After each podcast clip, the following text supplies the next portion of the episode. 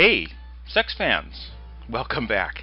Today is Wednesday, September 10th, 2014, and you are lucky enough to be listening to the podcast edition of Dr. Dick's Sex Advice with an Edge.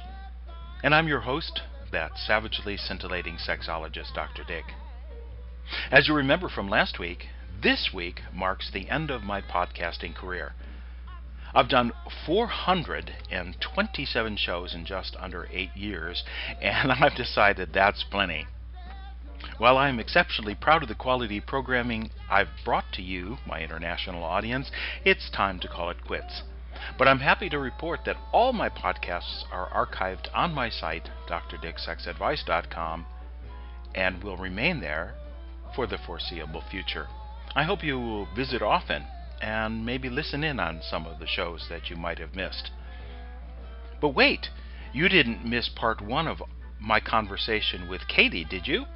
Well, not to worry if you did, because, like I mentioned a moment ago, all my podcasts are archived on drdicksexadvice.com. All you got to do is use the search function in the header, type in podcast number 426, and voila! But don't forget to use the pound sign when you do your search. Katie invites you to visit her on her site, katiequerna.weebly.com, and you'll find a link to that in today's podcast posting. Now, before we begin, a word from our sponsor, Dr. Dick's Stockroom. You'll find this treasure trove of sexually stimulating toys, implements, and fetishware and gear right there on the front page of drdicksexadvice.com. Look for the Dr. Dick Stockroom banner in the sidebar of my site. You'll surely enjoy shopping at Dr. Dick's Stockroom because it's just so damn fun, and, I might add, easy. Yes, sir, sex fans, you can spare yourself the embarrassment of skulking down to your local sex emporium to pick up all those nasty toys you've been drooling over. You can forget about seedy storefronts in unsavory neighborhoods, and you don't have to worry about leering salesmen scrutinizing what you buy. Why? Because you shop from the privacy of your own computer. That's why. Thanks to Dr. Dick's stockroom, it's never been easier or more discreet to be a big fat pervert. Be sure to take a moment out of your hectic schedule and visit my stockroom today. You'll be so glad you did. Okay, on with the show. Katie, welcome back to drdicksexadvice.com. Um, I'm glad that we could make more time to be together because last week I was just getting to the nub of you, don't you know, so to speak, as it were. And we were talking about lots of heady kinds of things and science and good stuff like that. Um, so I, I want to change uh, gears a little bit and talk about um, more sex stuff. Um, uh, let's talk a little bit about sex positions. Whole books have been written about um, the best positions for different body types. I even do a workshop on the topic. I suppose that if all of this sexual position stuff was so important, God would have given us a vivid imagination and flexible joints. Oh wait, she did. so um, a, a, lot of us get stuck with um, sex role stereotyping. Men are supposed to do this in this position, and women are supposed to do this in this position. Um, that's kind of dumb, don't you think? It is.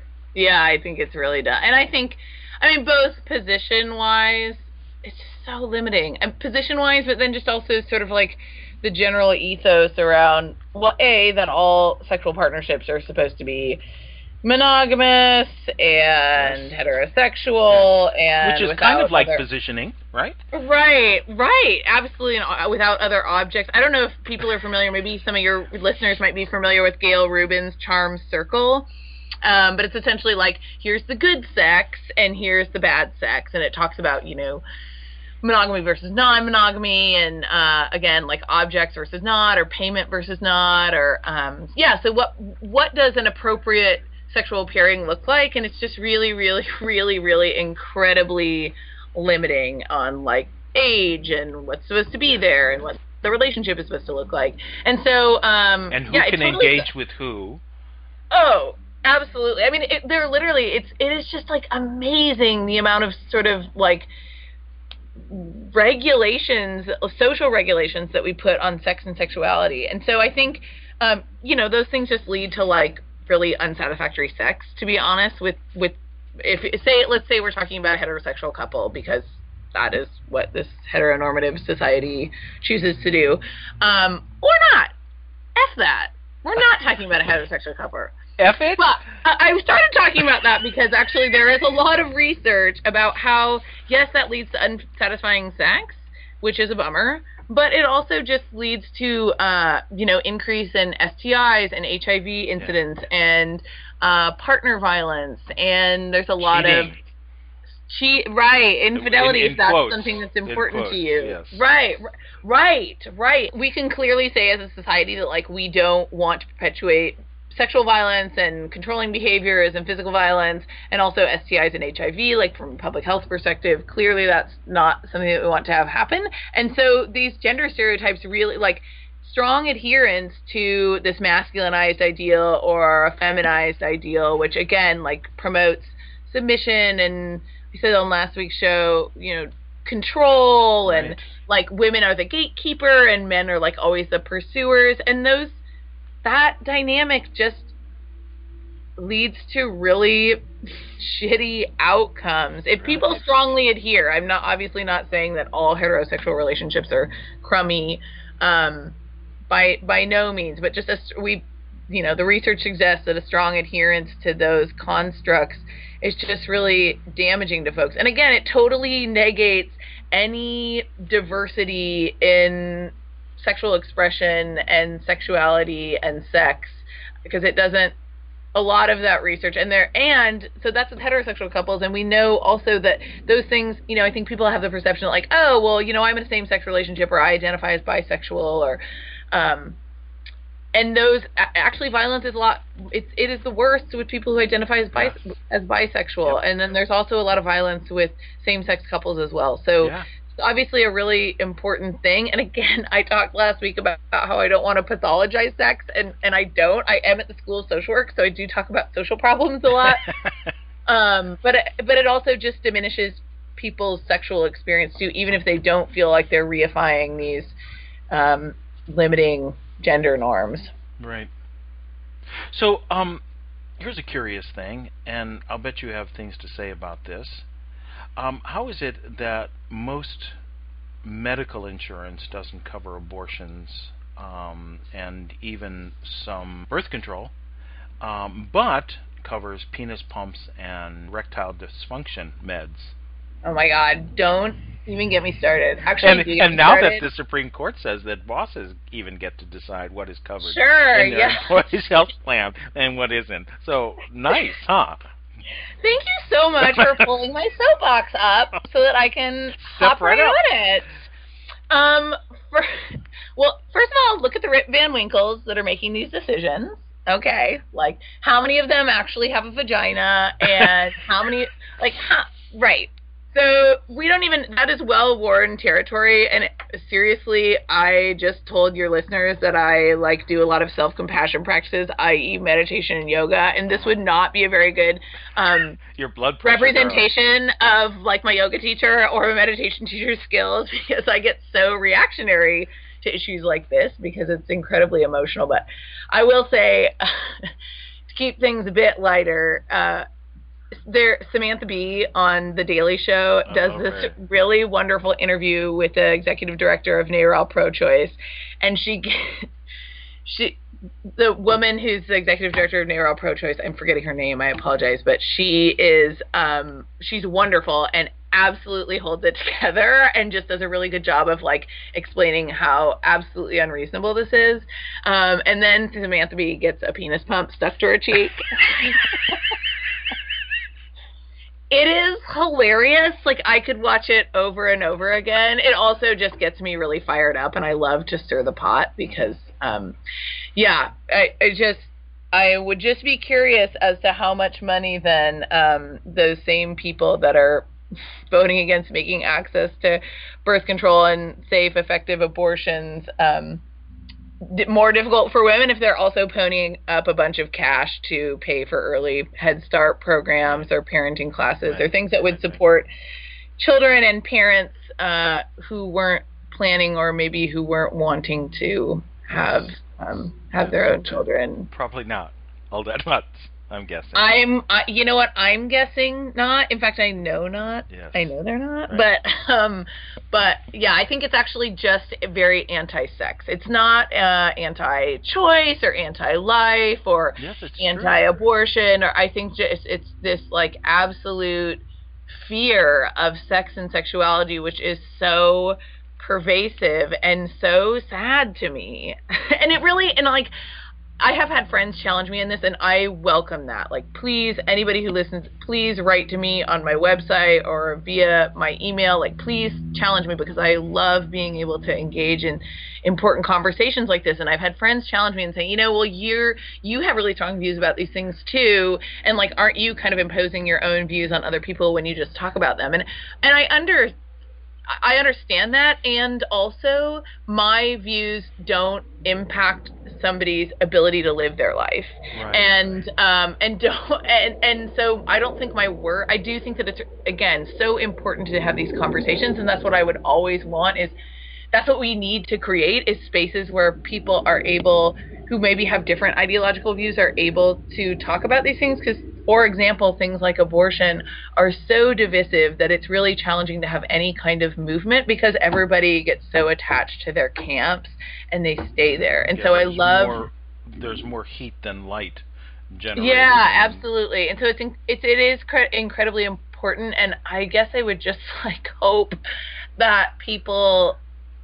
I guess it's just like a basic level of both self and other compassion to to be like there is a diversity of experiences in this world and where is like where is my stuff coming from what regardless of what camp you're in all of the time like if we had the ability to truly genuinely honestly candidly have sort of uh, self-reflective spaces and conversations. I don't know. Maybe this sounds very Pollyanna-ish, but I do think that because it's our own stuff that gets in the way of moving those things forward, It's true. And, And- our own healing needs to happen so that they can move forward. I think so. So that's a perfect segue, it seems to me, to talk about teenage sexuality because all of the stuff that we are talking about in terms of adults um, really start when we are much younger, um, teenage, and even before that. Um, and oh this God, is one don't of even our, say. Yeah, yeah, right. And this is one of our culture's hot button issues. We seem to have a collective discomfort about putting sex and children together in the same sentence. Yeah, no, I, I, y- y- and you just did it. I know. Oh my God, and, And the, and you know what? I'm still and sky here didn't holding fall, oh, or- exactly. All that much.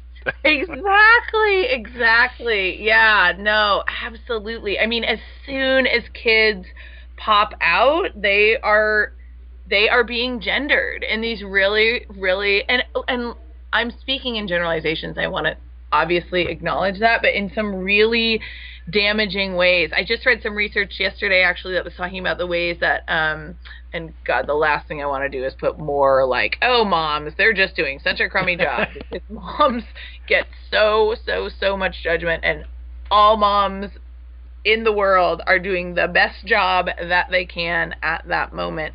But some research about the ways um, that mothers, in particularly, and uh, as the, usually in this study, at least the primary caregiver, talk to boys and girls, and how actually boys, when they're born, are actually more facially and verbally expressive, but then over time that totally flips, and Yes. the ways that the language that parents use with their kids. And so, anyways, I'm sort of getting into um, development right now, but I think that the the ways that you know, if we identify like this kid came out and he has a penis, or this girl came out and she has a vagina, and from the get go, we as adults begin socializing them into the ways that we were also conditioned to be in the world.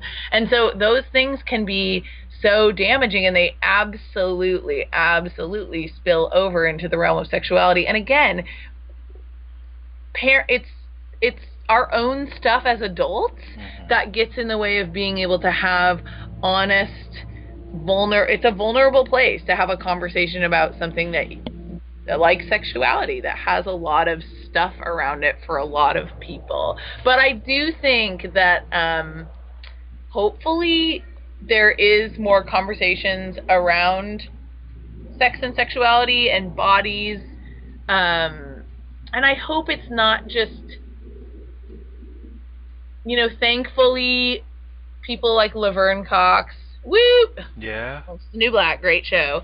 Um, but anyways, people like her are, I think, like trans folks are a little bit more on people's radar now. But I hope Yes. these conversations about sex and sexuality and gender are beyond being trans because I think that it would it, it could be easy for us to say like oh yeah yeah I can wrap my mind around that but I don't have any any other issues about sex and gender and continue to sort of have our own compartmentalized spaces for people rather than saying like there is a diversity of sex and sexual expression and gender identity and orientation and pleasurable experiences and desires and all of those things are all very human. Um, but i think it's just so ideologically uncomfortable for people to have conversations about or think about their own children being Yes. sexual in any And- way. and- I'm not and- talking about boning. I mean, it's like It's you know, true. like But you know, even medical professionals and uh, other social scientists don't have a common understanding of what is normative for sexual development. Um, and social scientists don't study it because, wait for it, our collective discomfort about putting sex and children in the same sentence. Um, and and yet there there's plenty of anecdotal information in you know in the popular culture. I mean, people do talk about their sexual uh, early sexual expressions sometimes. I, I hear about it all the time in my private practice. I oh suspect yeah, you do too. sure. But you know, I mean, there's there's no studies, you know, because you know that would mean that an adult would have to approach a child and ask, and Right, we can't or let their that happen. parents. That's right. That's right. Yeah, and Right, I right, and right. I think that there is, um, encouragingly, there's a little more movement. Actually, the Cana- I don't know what their medical association is in Canada, but I think maybe it's the Canadian Medical Association. Forgive me, Canucks that are listening to this, but um, did publish a report that essentially is like sexuality through the life course, and these are some like normative behaviors, and primarily for primary care physicians because um, or healthcare providers because that is a really you know it's such a wonderful opportunity because that is a space where people are already talking about their bodies and it's also spaces where people can are already feeling a bit more vulnerable or have some established level of trust. And so and care providers live in this world too and their own biases Yes. and attitudes and experiences can be implicated in those visits with young people or with parents or you know with anybody who or with older folks i mean that's another group of people obviously near and dear to your heart that like What are you saying? I knew. Because you're old and you work with people in that later life stage. But and that is also like a total like totally pathologized way that we think about older folks in sex and sexuality. And so I think I'm hoping this is actually one of the research areas. I'm a very young scholar um, re- in relative terms, but I am really interested in working with parents and um, school officials and care providers around sexuality development because I think it is so important and quite honestly a lot of the sexuality development work that's been done in the past is with really specific samples of say like um, young women between the ages of 14 and 16 who identified as lesbian who went to a you know GLBTQI youth center in New York City and so that's Right. not necessarily like w- while that's really important work it, it doesn't um, and th- those were done a lot of those studies were done in the 90s so we don't really have a good idea and I also think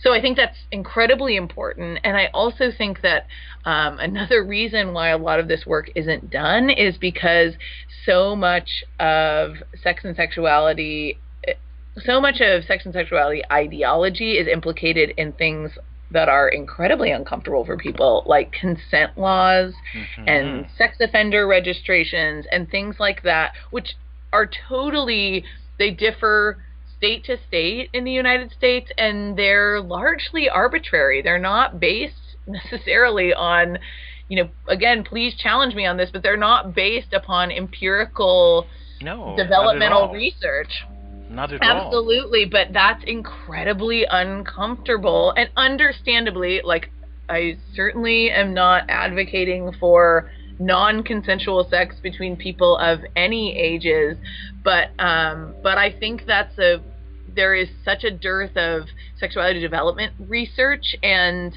you know god forbid if we did that and actually found some stuff out that we might not want to hear about we might actually have to have some evidence-based consent law policy be implemented and that you know that that you know it's it's a curious scary. thing eh, because I mean if if you go to any just about any um, parent and ask them a very loaded question like what do you think is the average age of um, first sexual encounter um, for girls? They always they always say it's much later than it actually is. And you know they're actually horrified to think that you know their young girls uh, their daughters um, are being sexually active.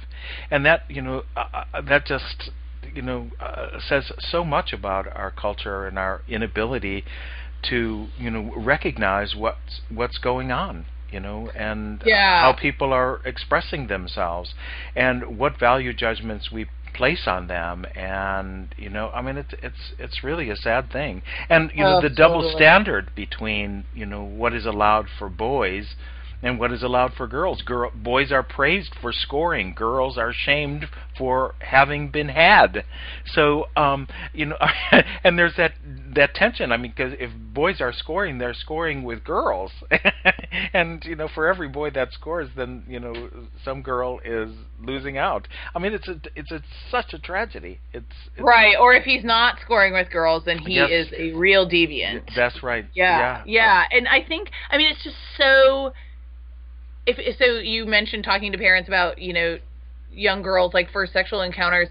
It, it's so shaming. I mean, it's so shaming. So like, it's so shaming um, to like have the experience of, for example, like if being a younger person and wanting to talk to your parents about anything that uh, really matters, and then having that because probably because of their own stuff around sex and sexuality and also real fears of like they're your parent and they want to be protective and clearly like a what we've been sold in this country in terms of adolescence and sexuality is that everything about it is dangerous every single time you you know give a hand job somebody's going to get pregnant or an STI or HIV and I get th- those are real and absolutely that is really important to acknowledge that those things can happen from having intercourse. But there is like such a range between hand holding and fucking that doesn't get talked about. And so if you try to have that conversation as a young person which is an incredibly for most young people, I think a very brave thing to initiate, and for parents, a very brave and vulnerable thing to initiate as well.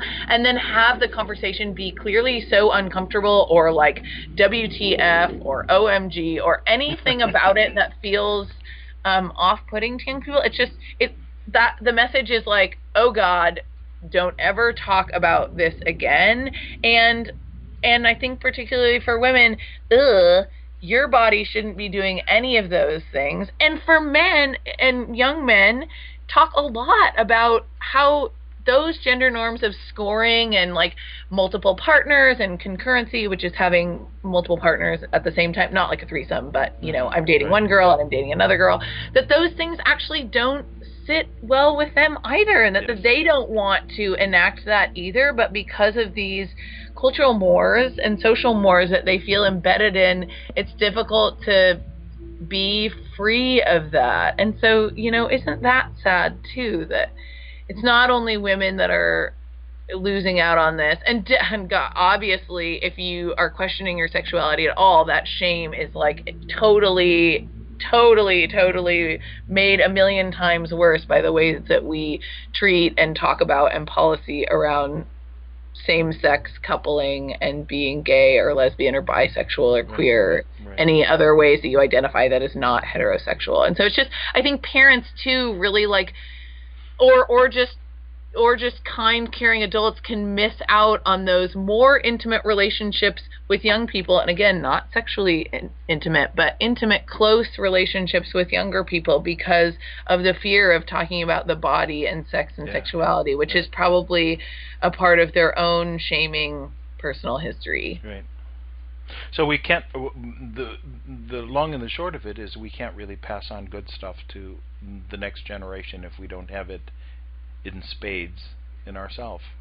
I'm guessing.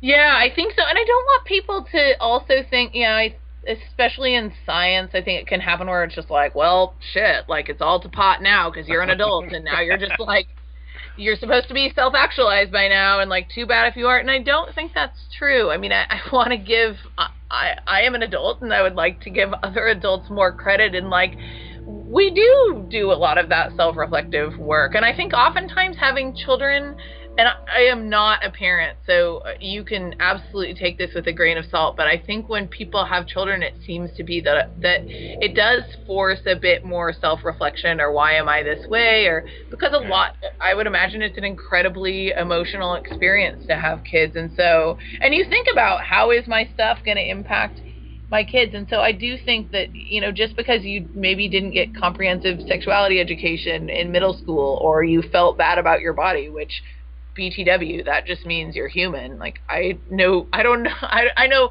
I know zero women and probably very few people in the world that feel entirely okay in their own skin, and so you can absolutely start doing some of this work, and it doesn't need to happen in a therapeutic relationship. No, absolutely not.